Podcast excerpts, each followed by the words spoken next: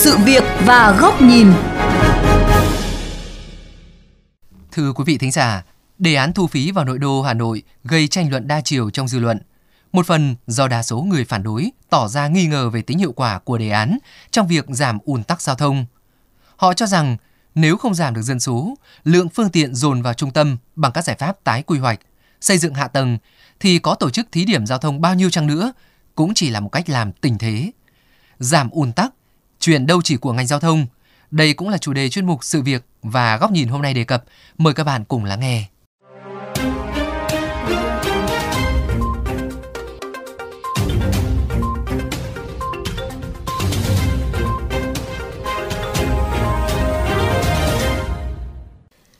Là trục phố có mặt đường tương đối rộng tại Hà Nội, song vài năm gần đây, tuyến Đào Tấn Kim Mã, quận Ba Đình đã trở thành điểm nóng về giao thông của thủ đô khi cảnh ùn tắc thường xuyên xảy ra, ngay cả ngoài giờ cao điểm. Bà MH, sinh sống tại khu vực này cho biết, mật độ cư dân phương tiện tại khu vực này đã tăng lên đáng kể sau khi nhiều dự án chung cư, trung tâm thương mại, văn phòng lớn được hoàn thiện. Tất cả các tuyến là bây giờ dồn ra hết Đào Tấn.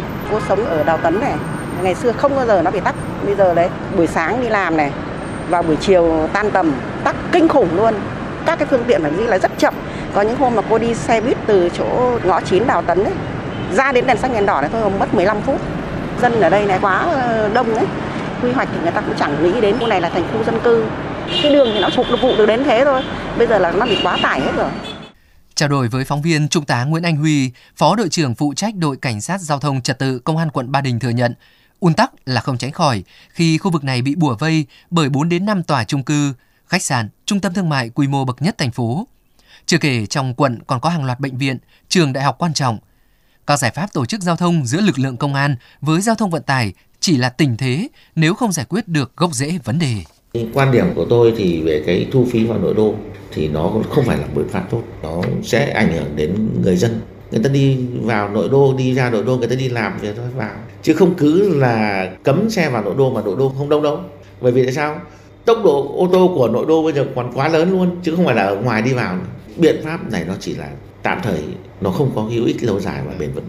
Phải đồng bộ các ngành vào khác, phát triển về cái hạ tầng cơ sở để sao cho đường thông thoát. Khi chúng ta có giãn ra được, thì giao thông cũng như là cái mật độ sinh hoạt của các quận, nội đô mới có thể thở được.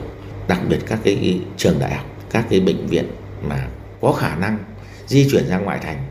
Không chỉ ở khu vực nội đô, tại phường Xuân La, quận Tây Hồ, sau khi được quy hoạch các khu trung cư, liên cơ quan, công sở, nhà cao tầng, bệnh viện về, tình trạng ách tắc cũng trở nên nghiêm trọng. Lượng lớn người và phương tiện đổ về khiến không gian sống, giải trí đi lại của người dân bị thu hẹp đáng kể. Anh NT, sống tại ngõ 28 phố Xuân La chia sẻ, rất nhiều ngõ ngách vỉa hè ở đây đã chật kín ô tô dừng đỗ. Vọng lên bao nhiêu tòa chung cư này, bao nhiêu con người về đây ở thì bảo làm sao đường thì mở ra thì ăn thua gì. Xong lại đi đến làm việc không có chỗ để lại vứt xe bừa bãi à, bọn nhỏ nó không có chỗ chơi. Bãi tập thể dục đây của các cụ già với cả trung niên đấy. Làm gì có đâu đấy để quay quay kín hết rồi này. Không dẹp và không thể đi được. Ông Võ Thanh Tùng, trưởng phòng quản lý đô thị quận Tây Hồ chia sẻ, câu chuyện quy hoạch đè nặng áp lực lên hạ tầng giao thông cũng đang là một vấn đề vướng mắc với quận. Điển hình như khu liên cơ nằm trên đường Võ Trí Công, rất căng thẳng về giao thông tĩnh. Khu liên cơ là có một cái vỉa hè mà được ủy ban quận cấp phép để trông xe. Thực sự là cái khu liên cơ đấy phải nói là rất quá tải và đây là một cái bài toán mà quận Tây Hồ cũng đã phải báo cáo thành phố rất nhiều lần. Vì trước đây khu liên cơ này không phải là phục vụ cho các sở, mà là phục vụ cho một cái sàn giao dịch của sở khoa công nghệ và thành phố thay đổi chủ trương như thế thì là một cái gây khó khăn cho quận Tây Hồ đấy chứ. Tầng hầm thì chỉ có một tầng mà số lượng bây giờ 6 7 sở về con số lượng xe ô tô đến hàng trăm cái. Ông Ngô Doãn Đức, nguyên Phó Chủ tịch Hội Kiến trúc sư Việt Nam cho rằng, không phủ nhận cố gắng những năm qua của ngành giao thông như làm cầu vượt, hầm đường bộ, xén vỉa hè, mở rộng đường phố, tinh chỉnh hệ thống lưu thông nhằm hạn chế ách tắc. Tuy nhiên, làm giao thông luôn phải gắn liền với quy hoạch. Về mặt kiến trúc, Hà Nội có thể chia làm 3 không gian, trong cùng là khu phố cổ 36 phố phường, khu phố cũ thuộc các quận nội đô và ngoài cùng là khu phố mới, các quận thành lập sau này. Hệ thống giao thông hiện chủ yếu kết nối từ trong ra ngoài và từ ngoài vào trong. Những khu phố mới như Hoàng Đạo Thúy, Hoàng Minh Giám, Tố Hữu, dù có cơ hội để quy hoạch nhưng đã không được Hà Nội thiết kế tốt, dẫn đến ùn tắc thường xuyên, thể hiện một tầm nhìn đô thị không đạt. Còn càng vào sâu các không gian bên trong, Hà Nội đang thực hiện một việc ngược đời là chất tải. Xây nhà cao tầng, hút người vào bên trong. Những khoảng trống để lại từ bệnh viện, trường học, nhà máy, công sở, xí nghiệp sản xuất sau di rời lại trở thành các dự án chung cư, trung tâm thương mại. Điển hình là khu vực ga Hà Nội, triển lãm giảng võ được dự kiến xây nhà 50 đến 70 tầng. Ông Ngô Doãn Đức nói về sự phối hợp yếu kém giữa các ngành với nhau và sự thiếu vắng dấu ấn cá nhân của các nhà lãnh đạo ngành, lãnh đạo thành phố. Nếu mà vai trò cá nhân anh làm vừa thủ lĩnh, đứng đầu ngành về giao thông hoặc xây dựng hoặc kiến trúc, anh nhận anh làm thị trưởng thì đều phải có cái hứa, có 10 vấn đề nêu ra được. Đó là nhìn nhận còn nhiệm kỳ của anh ấy. Thì anh làm được mấy cái trong cái nhìn nhận đấy đã là quý lắm rồi. Thì tôi nghĩ như vậy Hà Nội sẽ rất phát triển. Còn bây giờ cứ ở ờ để lúc đổ cho bên này bên kia. Mỗi ông một kiểu nó không có nhạc trưởng, cho nên những người đứng đầu đó là những cấp trưởng ấy. Nếu mà không hứa thì không làm được ấy thì nó chúng ta khử được rất nhiều yếu tố phụ là là quyền lợi của anh nọng lòi ở đấy. Ông vào mấy cái thời gian thì toàn vun vén thì kiếm chát nó cũng được tự loại trừ. Chính bằng cái lời hứa trước dân trước uh, cái trách nhiệm của mình. Kiến trúc sư Trần Huy Ánh, Ủy viên Thường vụ Hội Kiến trúc sư Hà Nội thẳng thắn phê phán công tác quy hoạch của Hà Nội thiếu thuyết phục, đặc biệt là việc di rời công sở trường học ra khỏi nội đô. Anh quy hoạch nhưng những người có lợi ích trực tiếp phải được tham gia mà. Thế thì ông bộ trưởng của cái bộ nào sắp phải đi người ta cũng phải có ý kiến. Ông hiệu trưởng trường nào đó người ta cũng phải có ý kiến, nhưng người ta tranh biện. Ông đưa tôi đi thì cái cái lẽ của ông như thế nào? Thì tôi ở đây tôi đóng góp như thế nào và khi tôi ra ngoài tôi thì thiệt hại thế nào? Tôi được đệt cái vụ như thế nào? Anh hiệu trưởng trường đại học sư anh nói thế. Đưa trường đại học ra ngoài mà nhét chung cư vào đây thì để nguyên cái trường đấy cho đâu không có gì phải làm và cũng chẳng ai dám nhắc đến tranh biện về cái chuyện đấy và tôi nghĩ rằng rất nhiều hiệu trưởng trường đại học người ta cũng đủ cái lý lẽ để lập luận với mấy cái ông quy hoạch tay mơ mà cứ cầm bút lên là, là vẽ phóng như chỗ này thành phố chỗ kia là là cánh đồng không phải được các chuyên gia đều khẳng định công tác quy hoạch và thực hiện quy hoạch đóng vai trò quan trọng bậc nhất với đời sống đô thị, trong đó có giao thông. Và vì vậy, để giải bài toán giao thông, cần cả những người giải bên ngoài ngành giao thông.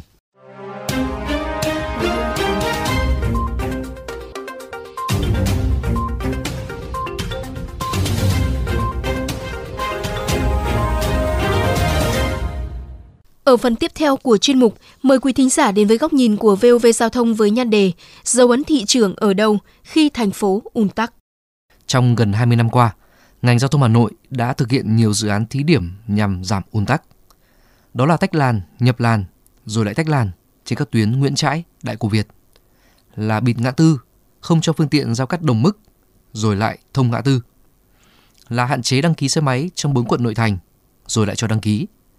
Mới đây nhất là lộ trình cấm xe máy vào năm 2030, nhưng chưa trả lời được người dân phương tiện thay thế là gì.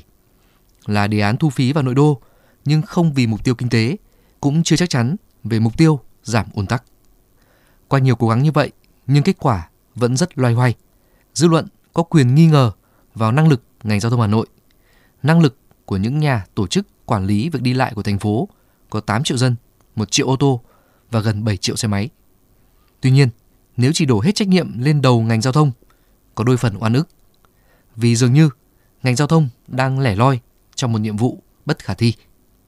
Một ví dụ tiêu biểu tại tuyến Lê Văn Lương, Tố Hữu Thanh tra Bộ Xây dựng đã chỉ ra việc thực hiện quy hoạch có nhiều sai phạm. Điều chỉnh quy hoạch nhồi cao ốc, tăng diện tích, chiều cao công trình gấp nhiều lần, không đảm bảo quy chuẩn xây dựng về tỷ lệ cây xanh, chợ, sân chơi, trạm y tế và trường học. Những đơn vị được nêu tên cần kiểm điểm, xử lý trách nhiệm. Có Ủy ban nhân dân thành phố Hà Nội, Sở Quy hoạch Kiến trúc, Sở Xây dựng, Ủy ban nhân dân quận Cầu Giấy, Thanh Xuân, Nam Từ Liêm và Hà Đông. Đáng chú ý, ở Hà Nội có các tuyến phố, khu vực tương tự với những quy mô khác nhau. Chúng được một chuyên gia giao thông ví như những cục máu đông, gây tắc nghẽn mạch máu giao thông thủ đô. Ngoài nhồi chung cư, chất tải dân số lên một diện tích nhỏ, Hà Nội còn chậm trễ hoặc không đưa ra được phương án đủ thuyết phục để di rời các trường học, công sở, bệnh viện ra khỏi trung tâm, giảm thiểu số chuyến đi phát sinh vào vùng lõi. Khi được chất vấn, một nhân vật nguyên là kiến trúc sư trưởng của thành phố từng nói: "Quy hoạch không có lỗi, lỗi thuộc về những người triển khai quy hoạch. Trong khi đó, những người điều chỉnh triển khai quy hoạch lại phản pháo. Việc mà dư luận cho là băm nát quy hoạch thực chất đã được các cấp có thẩm quyền phê duyệt. Đúng sai lại tùy vào khung pháp lý từng thời kỳ, khó có thể hồi tố. Rõ ràng, nếu để nói chi tiết về trách nhiệm với tình trạng ùn tắc, có lẽ là bất khả thi, vì nó liên quan đến quá nhiều sở ngành, chính quyền các cấp, thậm chí cả trách nhiệm của lực lượng thanh tra chuyên ngành. Nhưng có một điều rõ ràng, bài toán giảm ùn tắc giao thông đang quá manh mún, thời vụ, cục bộ, thiếu thống nhất, đồng bộ giữa các sở ngành. Hiện nay, báo cáo đánh giá tác động giao thông khi cấp phép công trình xây dựng đang bị xem nhẹ, đằng sau rất nhiều lợi ích kinh tế ngầm. Giảm ùn tắc giao thông chưa phải là một tiêu chí quan trọng để đánh giá chất lượng nhiệm kỳ của lãnh đạo thành phố. Chưa có nhà quản trị nào phải chịu trách nhiệm về hiện trạng ùn tắc, quá tải hạ tầng, gây lãng phí thời gian, nguồn lực xã hội. Có lẽ để tìm một nơi để bấu víu những hy vọng cho giao thông thủ đô, người dân sẽ nhìn vào người đứng đầu thành phố. Đó nên là một thị trưởng am hiểu, có năng lực, có tâm, có tầm, có chương trình hành động cụ thể. Đó là người bao quát, chỉ đạo điều hành được các sở ngành, biết định hướng khi tham mưu trạch hướng, biết rõ tác động đằng sau mỗi chữ ký. Và quan trọng nhất, thị trường phải là người ít bị tác động bởi lợi ích nhóm, là người sáng suốt, chọn lựa được những cán bộ có năng lực ngồi vào các vị trí then chốt, có đóng góp thực chất cho giao thông thủ đô.